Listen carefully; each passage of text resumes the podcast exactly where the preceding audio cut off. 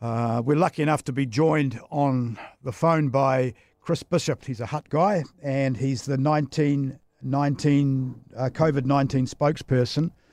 Good morning, Chris, and welcome. Morning, Nick. How are you? Yeah, I'm a little bit tiny bit uh, concerned. The more I read about this, the more I'm lacking confidence in, in the ability for the for the government to play it with a straight bat and keep it honest. What are your th- thoughts on it? Look, I agree with you. To be honest, it's been frustrating um, at the level of or the lack of information that's been coming out from the government. I mean, the most obvious one is um, it, you really have to dig around and ask a lot of questions to find out how many uh, people have not been contacted who are close contacts. So overall, there's about 20,000 close contacts, over 20,000 now. Um, something like 7,000 of those close contacts have not had any contact from a public health official, from a contact tracer yet. So that is obviously pretty concerning. And likewise with the, the close plus contacts, the high risk contacts, um, there are still um, a, a, large number of people uh, who have not been contacted uh, either. So but you know, we, you never hear these numbers at the one o'clock. Um, they sort of glance over them, um, but they're of course critical to getting this under control. Um, so you sort of have to dig, dig, behind the scenes to get the data out. Why? Well, I mean that's really a question for the government. Um, I would say that um, you know, frankly, we are we are in the midst of quite a serious outbreak, and um, there's a degree of kind of front load the good news. You might notice that when the 1 p.m. press conferences start, uh, you know, the, the, Prime Minister or Chris Hipkins or whatever stands up and says, "Oh, we'll start with the good news," and they unload all this. Um, all the stuff around vaccines and all the rest of it. They don't mention, by the way, that we've got the slowest vaccine rollout in the developed world. So it's all very well to say that we've done, you know, 80,000 um, vaccinations yesterday, but we're still the slowest in the developed world. Um, so they front load all the good news, and then um, you know they kind of back end all the, um, I suppose, concerning news, um, and then they don't give you all the full details of the bad news either. So I think people are waking up to it a bit, and um, you know I'm doing my best in opposition to um, you know try and get those facts out there, asking questions, and um, prodding things along a bit. Do you feel the media media are avoiding the opposition? Because I've said earlier on the show that you know in my lifetime. During a crisis, this is the time that you hear from the opposition. We're not hearing anything from the opposition. The only person we're hearing from is Mr. Act. Well, yeah, look, to be fair to the media, you know, they've got this 1 p.m. podium of truth update, and of course that, that kind of um, becomes the story of the day, whatever gets said at 1 o'clock or if there's a 4 o'clock update. Uh, I mean, all I can say is I'm trying our best. I mean, um, it's been good to talk to you this morning and um, outline a few facts. Um, but I mean, we're putting out press releases every day. I, you know, I'd love to control the media. I can't. Um, it's sort of over to you who you cover. Uh, but um, you know, we've talking about the saline solution debacle at uh, Highbrook, and um, now we find out that there's a second uh, case uh, going on where someone may have not actually been vaccinated properly down in Canterbury. We've been talking about that, talking about the use of saliva testing, which the government still won't move on, even though public health experts have recommended it for over a year, talking about the slow vaccine rollout. Uh, we've got some more announcements coming later today, so we're certainly um, certainly trying our best, Nick. Do you think this will stir up a bit of vaccine hesitancy I really hope it doesn't, and that, that to be honest, is something I am a little bit concerned about when it comes to that story. Um, it, it is a tricky one because you, you know it's obviously in the public interest that people know that there were five uh, people in Highbrook who may not have been vaccinated properly, if at all. Uh, but obviously, you don't want people going, "Oh, I don't know if I should go and get a vaccine." Then um, I just encourage people listening. Um, yep, we've got to get to the bottom of exactly how that happened. But the vaccine is safe, it works, it will protect you and your family. So please go and get vaccinated everyone um, 30 plus can book a vaccine now, and from the 1st of September, which is next week, everyone in the country is able to book. Um, so please do so, and please get your kids vaccinated too. What does the government have to do right now to make it right? Oh, in terms of the vaccine rollout? You, no, the, to, to, let us know and keep us informed of what's going on. You've mentioned the, the non-contacts and the high oh, risk right. people. Yeah, they've just got to be much more upfront around the contact tracing um, metrics. That's going to be absolutely critical.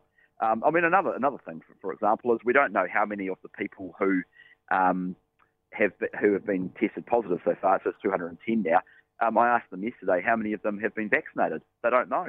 Um, they say they'll tell us eventually, but I find that pretty staggering that they don't know. So there just needs to be a lot more transparent around the contact tracing, around the vaccination metrics, um, and around uh, what the modelling shows as to how big this uh, outbreak is potentially going to be. We've heard this morning that potentially up to a thousand, um, and that's obviously really concerning. Do you feel the information is is uh, less uh, forthcoming than it was during the lockdown last time?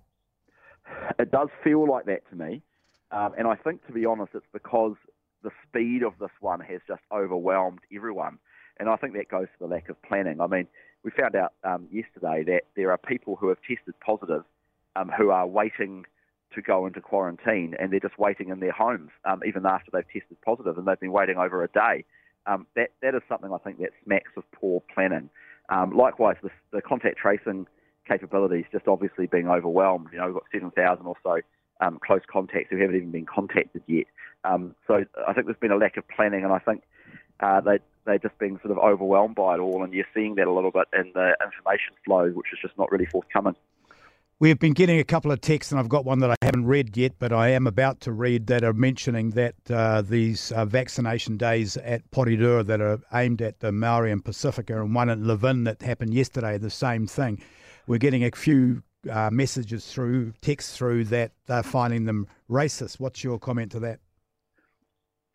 Uh, well, I'm, I'm, I'm not quite sure why they would be racist. I mean, the key is everyone needs to be vaccinated. So there are there are particular um, uh, facilities and vaccination centres targeted at, at, our Maori and Pasifika populations, and um, those, the rates of um, vaccination amongst those ethnicities do lag below uh, the national average. And um, you know, we're not all protected until everyone is protected, or as many people as possible are protected. So I just encourage people to make sure that they um, go and get vaccinated, and um, you know, um, everyone can go and get vaccinated at all sorts of different places. The Wainui Marae and Wainui Mata, for example, um, they've been vaccinating anyone who, who, turns up, even though it's on a marae. So um, people might think, oh well, why is it a you know why is it being done on a marae?